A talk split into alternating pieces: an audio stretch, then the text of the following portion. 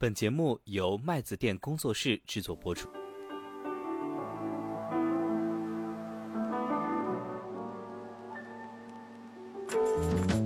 虽然有这个理论上的想法，对这个市场没有熟悉到跟你本土的市场那么级别的时候，其实是没有办法能够做到真正像本国市场那么好的一种投资的体验。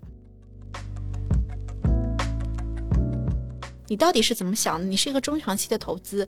是要去这么做，还是就想去短期做一个套利？你做完了之后下一步要怎么做，做的中间你又有什么样的承担的风险的点？我觉得这个还是都要想清楚才能去实际去做的。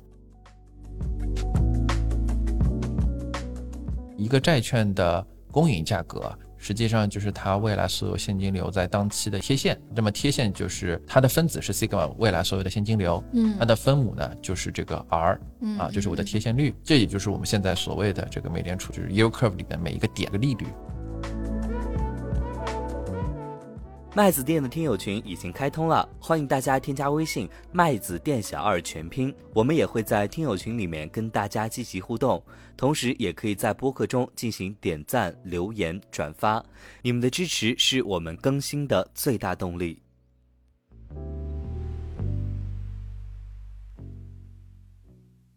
Hello， 大家好，我是麦子店小二，又和大家在新的一期节目见面了。今天先欢迎我们好久不见的小姐姐。Hello， 大家好，嗯，很想念大家，我又回来麦子店。对，小姐姐好久不见啊！这最近你在忙啥？最近忙大家都会忙的事情。嗯 ，OK， 我不知道你在哪儿哦。这个浪啊，我啊，最近会一直出差嘛，然后正好上周的时候，我路过了一家银行网点，看了一个银行网点的海报。它贴在那个橱窗上面，嗯，对啊，然后非常吸引人啊！我突然发现现在的这个银行的三个月的理财的年化已经到了产品嘛，对对对对对，百分之五点三，他说是目标百分之五点二八到百分之五点三八，这个很超预期。它是普通理财吗？应该也不是吧？对，后来我仔细一看，它是那个美元挂钩的理财产品，也就是说背后是可能。小伙伴最近会看到新闻啊，就美联储不是一直在加息嘛，啊，然后收益率很高，最近对，所以现在这个国内银行也开始能卖到一些美元挂钩理财百分之五以上的这种短线产品啊，感觉很香。而且我还看到一个网上我刷到一个帖子，说好像有一个我不知道是真是假啊，就是说有一个在美国打工的这个小伙伴。啊，然后好像存了一百美金，说他好像想买三十年的美元的国债，是百分之四点五。对，现在很高的。对对对，就是一年就是四万五，折合人民币大概三十万。他准备拿这三十万回国养老。养老。哦，对，我好像也看到这个帖了。对。然后好像说三十年之后还能给儿子留一百万。对。嗯、啊，感觉好像很香，嗯、是吧？嗯嗯。我不知道小姐你怎么看这个事。其实这个事情我觉得最近关注度还都挺高的，核心还是美债最近的收益率一直在上行嘛，对吧？对，现在应该已经突破了五了。我印象中我们上一轮美债收益率在五已经是零七年的事情了，就很早很早了。很多听友可能那个时候还在、哦。古早了，就是对对对对对，一直到现在，你看已经十五年的一个周期了，所以到了这个点，当然还有一个原因，可能是因为最近别的很多的资产大家都觉得呃收益率不是特别好，所以这个百分之五出来之后，可能还是很抓眼球的。对，我上一个月的时候，我录了一期单口，就是那个理财险，现在理财险那个时候 I R 百分之三点五抢疯了，现在只给卖三点零的三十年，然后你看人家回头美债。这个三十年四点五，短期还要五点五，是对吧？啊、嗯嗯，感觉好像一个天一个地。对对对，这核心还是大家能能配的东西，说实话比较有限嘛。嗯啊，小二，但是我觉得就是可能跟呃我们大部分听友而言，美债或者说是美国的利率这个事儿，其实相对比较陌生一点吧。我印象中，反正就是每次好像都是美联储大概是怎样的一个机构啊，也给大家介绍一下他们是怎么样一个运作的一个模式。我觉得可能呃很多听友嗯、呃、可能对大的这个框架可能不是那么的，就是细节上那么的了解啊。嗯、对对对。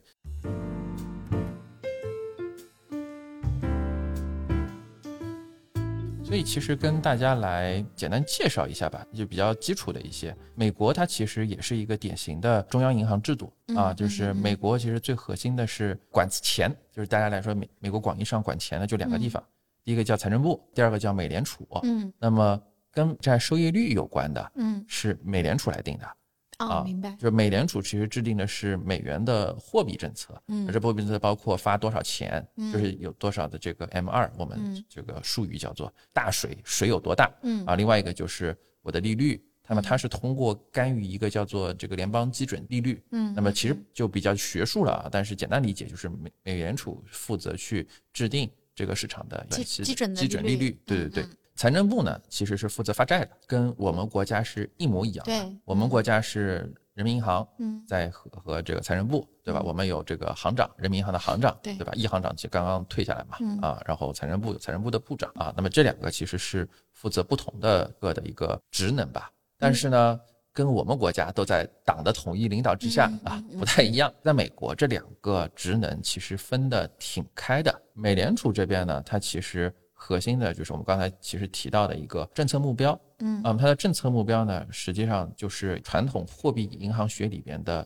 叫做中央银行的定位。那么这个定位呢，就是刺激经济增长，然后呢，实现良性的通货膨胀。可能很多的小伙伴会不太理解这个问题。就是说最核心的中央银行的这个职能实际上就是通过来制定你的这个利率政策、货币政策，然后呢来实现对于整个经济干预和调整。简单来说，比如说把一个经济体想象成一个公司，那么这个公司呢，其实正常来说你按部就班的经营，你可能一年挣个多少多少钱。这个时候呢，如果你想刺激经济增长，你怎么办？你从一个公司角度上来讲，那一个合理的方法就是低利率借钱，对，呃，就是，嗯，低利率这件事情实际上其实是吸引大家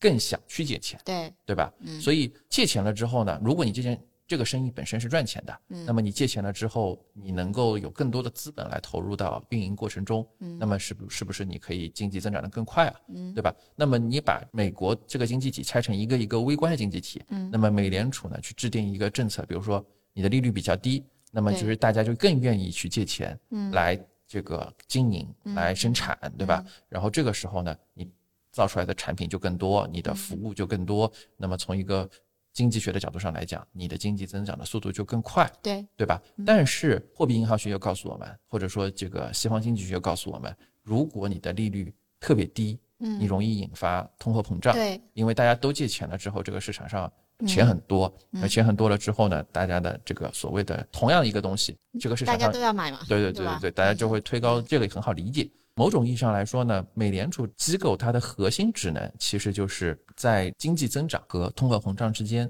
去选取一个平衡点，平衡点，嗯，所以它最大的功能可能是调节作用，对吧？对，它其实是一个天平的这个放砝码的人。大家看经济新闻最常见到的就是联储的讲话，为什么联储要讲话？因为联储这个砝码它调的频率是很密的，这个密到什么呢？密到月，每月它都有会议，然后季度它其实都会去做一些调整。所以你看到美债的利率，业内叫做 guidance， 是一个预期，都是按照季度的。比如说 Q 四 是多少，而二四年 Q 一 是多少，二四年 Q 二 是多少，都是这么来的，不断去跟踪整个市场。那它怎么跟踪呢？就是看，比如说现在的经济发展。啊，我的就业情况，对吧？我的 G D P 的增速，然后我同时看一下我的整个的通货膨胀的水平。这里其实要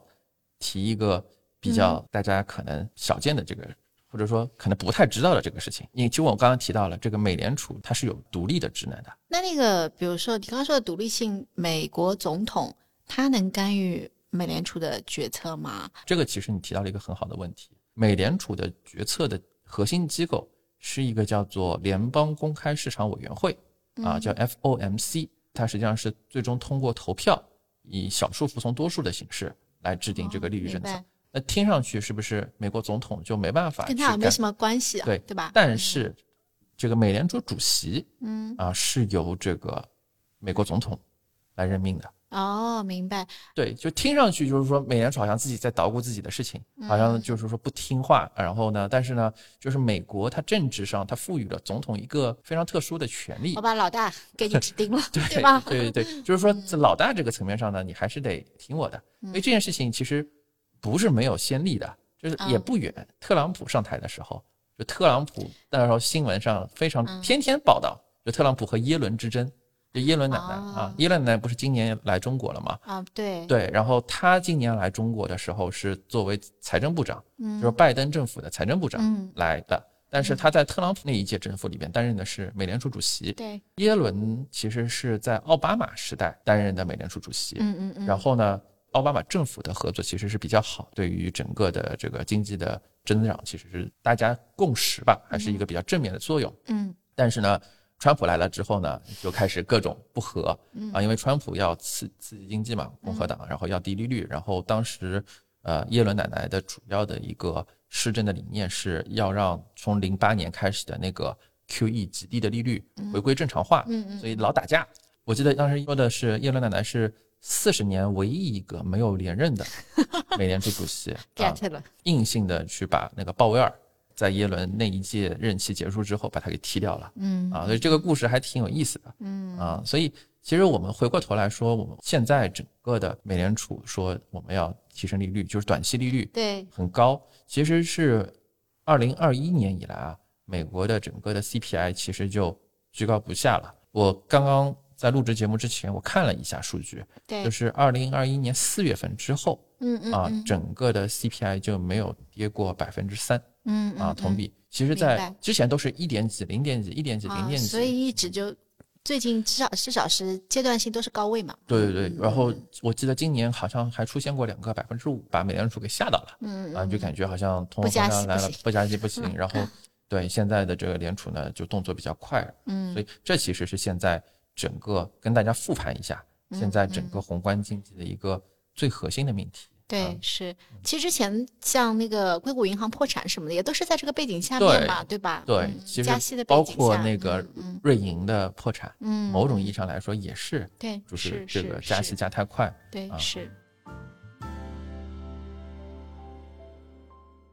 对我来说，其实这个事儿，如果你往一个偏宏大叙事的角度来考虑这个问题。嗯，首先必须承认的是，现在这个 五点五 的美元存款是很香的。对，为什么？就是我们现在看到 A 股，对吧？我们国内投资者现在为什么这么痛苦？就是因为 A 股现在在三千点保卫战，嗯、啊，现在稍微回来一点了，对吧？银行理财又在不断的这个利率下降，嗯、一些高收益的理财在不断的爆雷，对对，对吧？现在保险都抢疯了，嗯、对吧？然后存款这边呢，抵抗不了通货膨胀，最近还有个事儿就是。嗯，很多人存款为了一点点利差，就是还搬存款，而且存款特种兵那个专门的称谓，对不对？对对 对, 对, 对，就是跨区存款，跨省，跨区跨省啊，对，就为了那么几百块钱，其实很卷嘛。对对 对, 对、嗯，可见就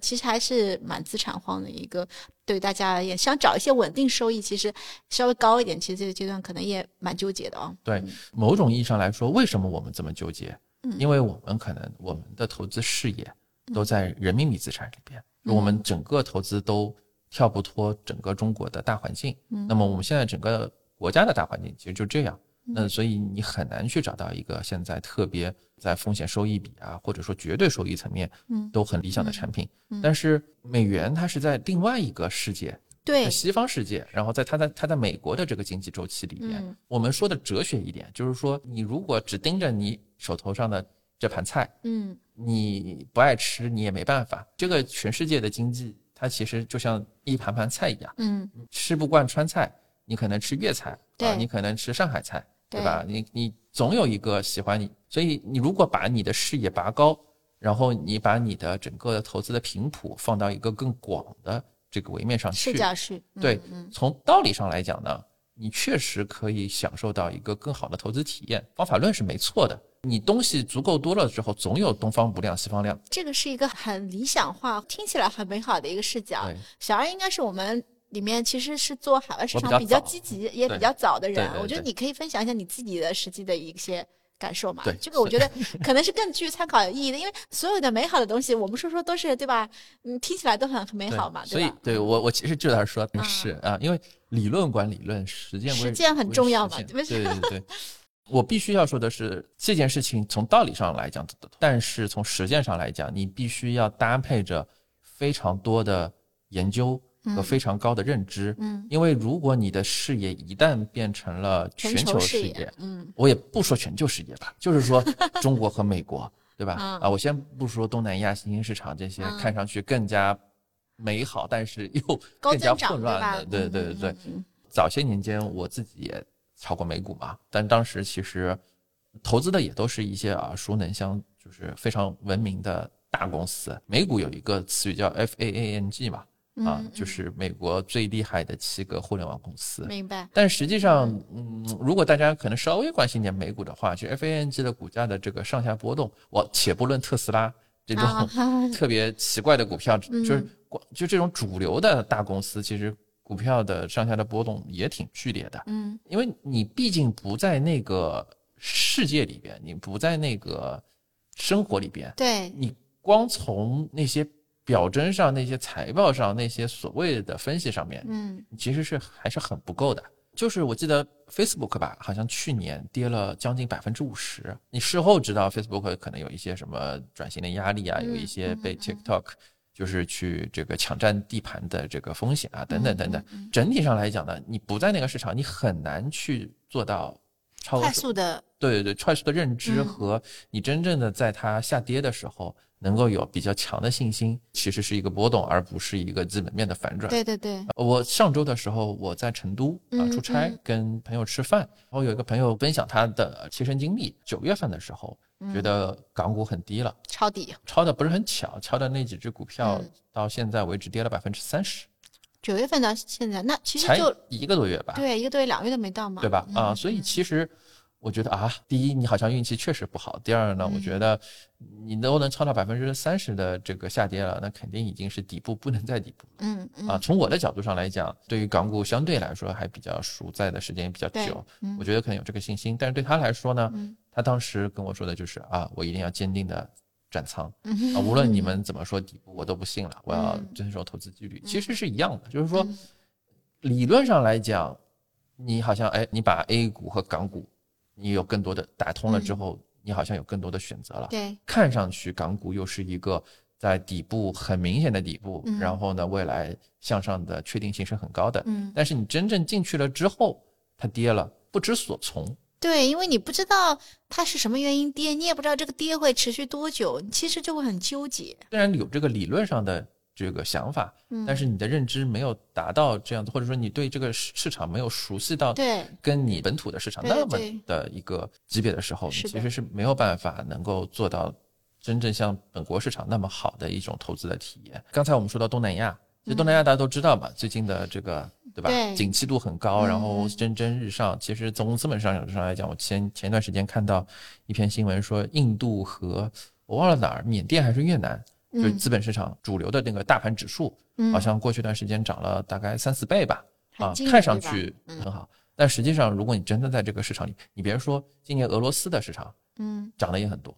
嗯、对、哦、你看人家在打仗、嗯、其实对理论上来讲你能够看到遍地是黄金，但实际上来讲你真正在过程中它的振幅是很大的啊，你没有那个认知其实是很难赚到从中赚到钱。所以这个我们拉回来啊，扯远了。嗯嗯，就是说，我是感觉说，如果你是一个以人民币资产作为投资人，主要投资人的，然后你现在单纯是因为想去套个利嘛，套个利，嗯啊，我觉得就看着挺香的。这个待会儿我们再说技术，套利也不一定套的这么香，它其实当中还有很多风险的。嗯，但是如果你确实本身是。我刚才说的那种具有全球视野投资，你本身可能就是已经有一些美金的一些资产配在某些资产上面了，对，你比如说现在可能是美股的一个资深的投资人，嗯，然后如果你现在跟我说的是你这一批在美股中的美元，嗯，到底现在应该是美股还是说是这个美元存款？对，那我会说的是现在美元存款确实是一个嗯性价比挺高的。或者说美股跟美股比，美股相对于美元资产的性价比不那么高，嗯嗯，所以我也不是说让大家把美股全部清掉去买美元资产，因为整体上来讲，长期我们跟大家推崇的都是一个资产配置的理念，对对吧？那你可能阶段性的本来说，比如说六四，现在是四六这样子，你可能会挪一点过去，那这样子呢，你可能会有一个阶段性更好的。其实它就是一个阶段性的一个战略上啊，比如说我们说有战略资产配置和战术资产配置嘛，你阶段性可能是哪边确定性高一点，然后收益率更有吸引力一点，你可能就阶段性把一些资产切一部分过去嘛。啊、呃，其实我是这么想的，首先这个事情是提醒了我，就是我们有时候视野可以层次再放得高一点。嗯，就是我们其实以前的时候，大部分人其实都是着眼于我们说人民币资产嘛，嗯，因为对于海外资产，一个是不太懂，嗯，另外呢，可能就是之前也没有说人民币资产让你觉得呃一下子不知道应该去怎么样那个，然后有一些海外的资产它有一个相对高确定性的资产出现，嗯，就是让你有这么的触动的一个时刻，对吧？嗯嗯，然后呢，那既然现在有这样一个点出来，我觉得在未来可以把视野放得更。可能不是像小安那种不熟我就去瞎投啊，但是我觉得可以小部分资金可能去做一些尝试，或者说是至少你你平时在关注的时候，你可以把自己的视野放宽一点，我觉得这个可能是未来想尝试做的事情。对，我觉得很符合小姐姐你的风格、嗯嗯、我觉得我们好像之前年终策略会的时候有在提到你的这个产品的矩阵比我们都多，就我跟小蜜蜂老师都是，我是属于那种什么都有，对，就是看着这个还可以，我就想试一试、嗯，因为我感觉就是什么东西你看着就是嗯挺好的，你不试，其实你不知道里头的道道，嗯，你就是它就算交学费你也认了、啊、对对 对, 对，就是它有很多细节、啊嗯，就是就是看着都很香，但是一旦落实到细节里，你很容易都在坑里。能给我们举几两个例子？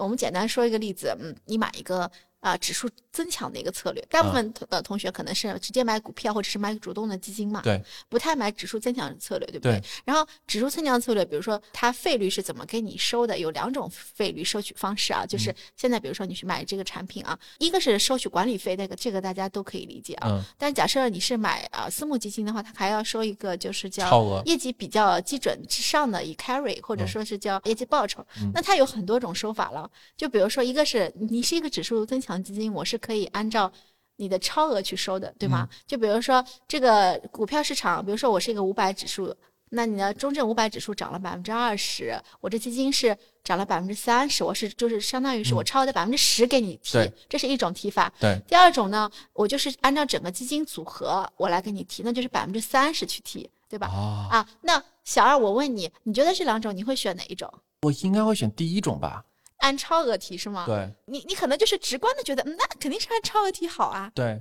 但是在有些时候不见得。真的吗？为什么？对，就比如说你买一个，你是在高点买了这个产品。对。OK， 那你比如说你现在可能半年之后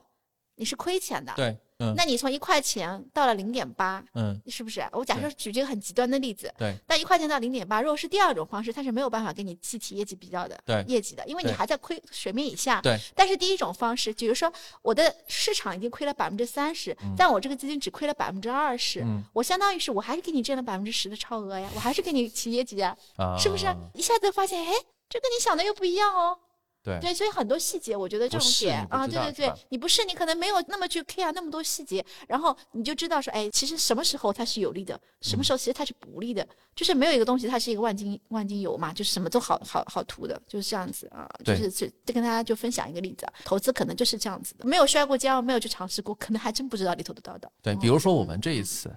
嗯、如果你准备去试吗？你准备去试吗？这个美元挂钩理财。哦，美元挂钩理财，首先我说一下，我是没什么，就是原来就没有什么美金的资产在投的，可能我没有像小二那么的积极啊，就是，但是如果要要投，我觉得可能呃会小仓位可能会去考虑尝试一下，但是具体投什么，可能就是还是要甄选一下。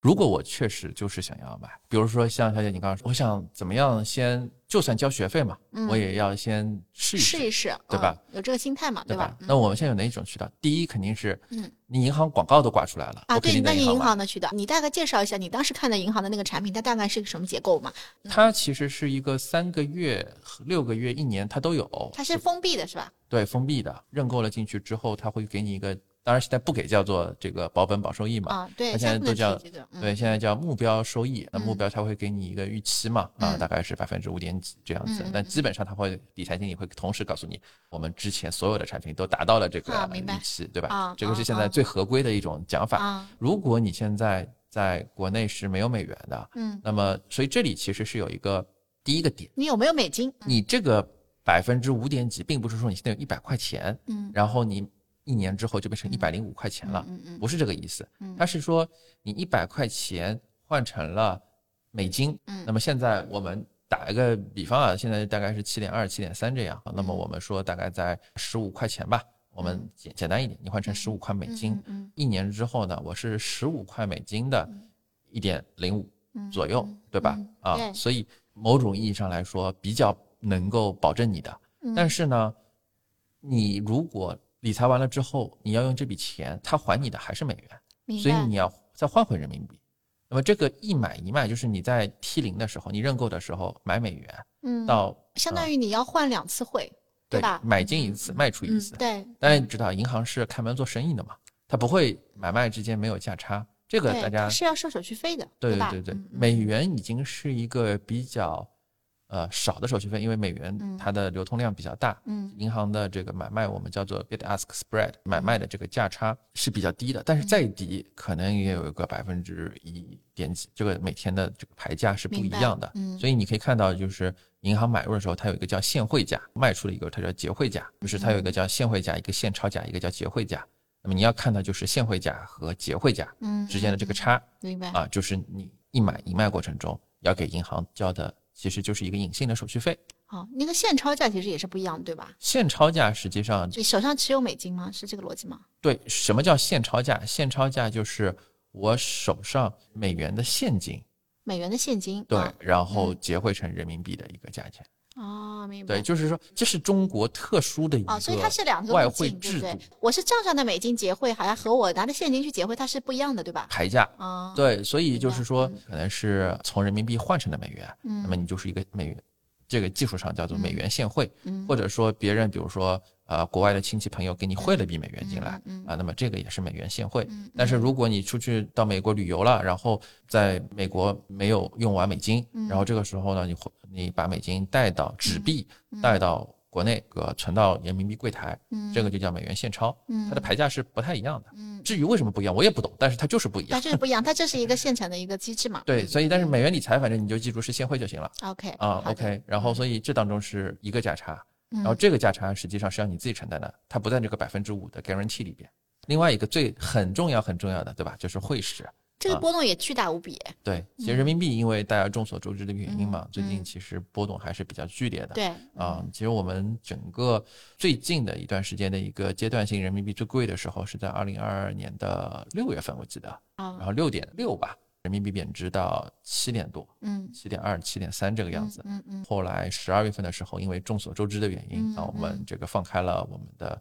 这个行动的管制，明白，然后一下子又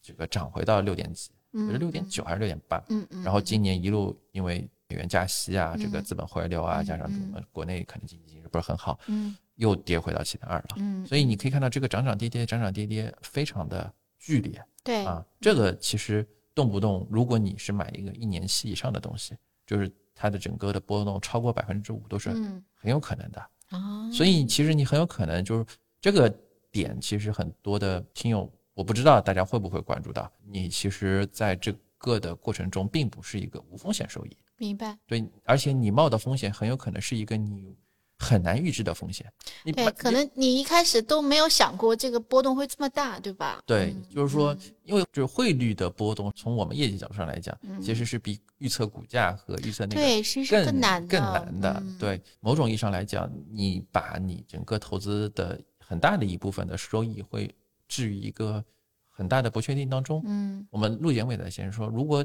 你就是投一两个月，那其实就跟存款投主兵一样，就是赚可能几百块钱，而且就是也没什么太大意思，嗯，还有一个问题就是刚刚你说的一点，就是你比如说两个月结束之后哈，我们先不说这个手续费跟那个的事情，首先这个产品你现在因为银行的产品都是定期的嘛，嗯，两个月之后结束了之后，它下一期它可能就不是这个收益率了，对，对吧？对。然后另外一个呢，就是说那它不是这个收益率了，你如果这个钱不换成人民币，我假设是我不想经经历换汇的那个波动，对吧？嗯，那我在外面你还是要找资产的，你还是要面临这个问题的，其实。对，所以其实我会觉得说啊，当然，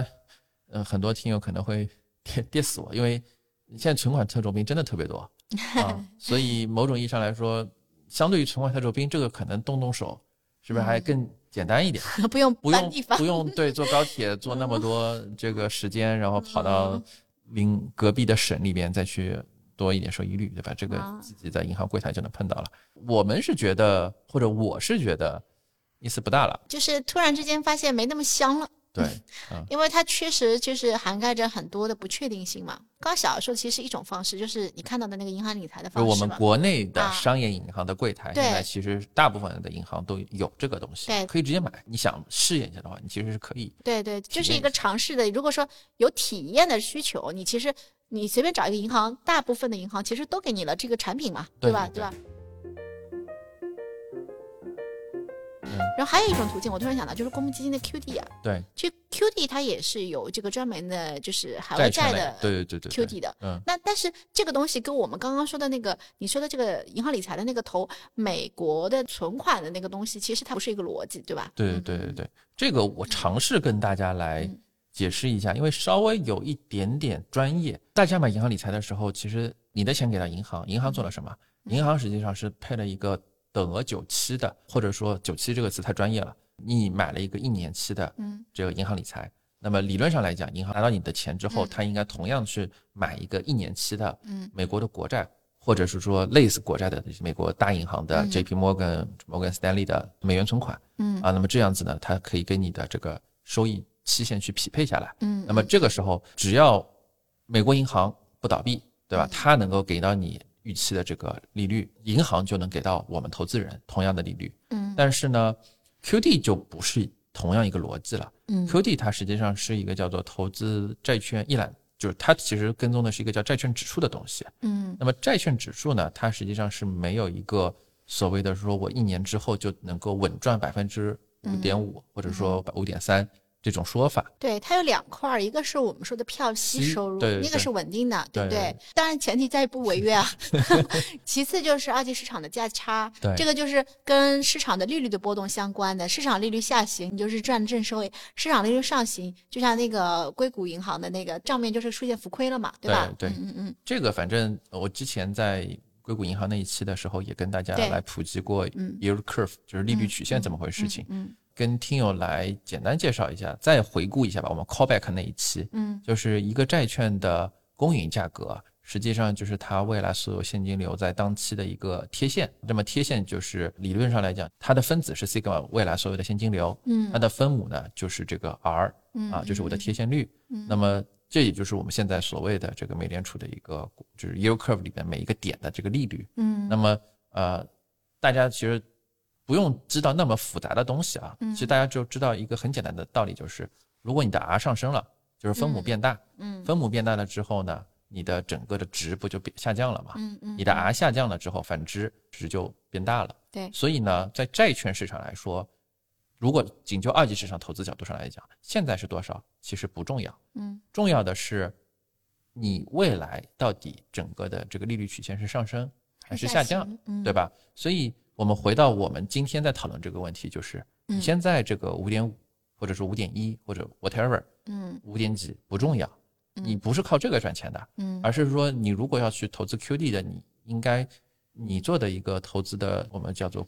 规划来说，就是它的趋势是怎么走的，对，你应该是预计说啊，美联储是不是明年要开始降息降息了，对吧？撑不住了，那么这个时候如果它的利率曲线往下走的话，那么你的 Q D 的这个债券的价格应该往上，嗯，啊，这个是买 Q D 的逻辑。所以嗯，你如果觉得哎，现在这个 五点五 很香，嗯，那你去买 Q D， 那实际上你其实是牛头不对马嘴，嗯啊，虽然你可能看上去买的都是一样的东西，但实际上根本赚的不是一样的钱、嗯、对吧？但其实还挺难的，因为你想刚刚说的那个银行理财的产品，它其实是定期的嘛、嗯、比如说三个月六个月一年它其实就结束了，嗯，对吧？它其实是给你有预期的，嗯 OK， 你买一个 Q D 的一个债海外债，其实说实话你什么时候出是要自己决定的，对对吧？当中波动啊、呃，对，波动也是需要承担的、嗯、所以其实这个对于投资者的这个投资的能力的要求其实是更高的，对对、嗯、这个其实跟国内买债基也有点像、嗯、对吧？ 嗯, 嗯，除了我们刚才说的第一种是在国内的商业银行买、嗯、第二种是在国内的基金公司买 Q D， 对, 对, 对, 对吧？这个可能是最主流的两种吧，或者说对大家来说最唾手可得最简单的两种投资方式、嗯嗯嗯嗯。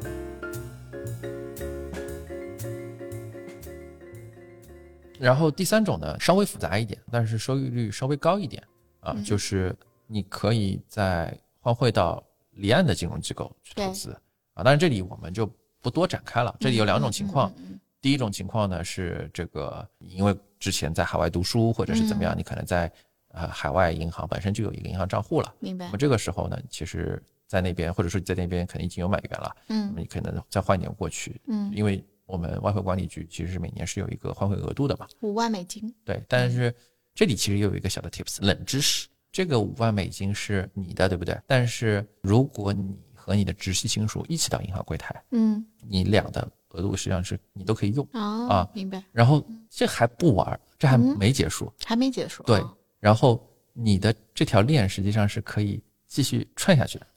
像贪吃蛇一样，就是你的直系亲属的直系亲属。其实不一定是你的直系亲属，对不对？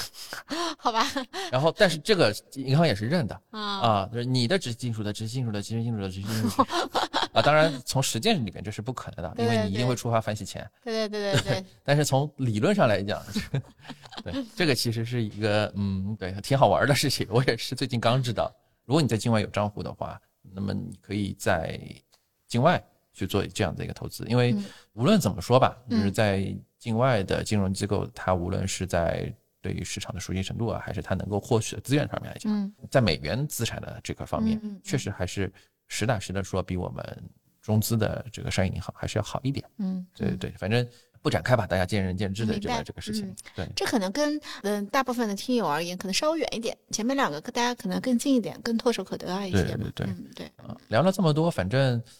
我们小小的小结一下吧。对，还是要对总结一下。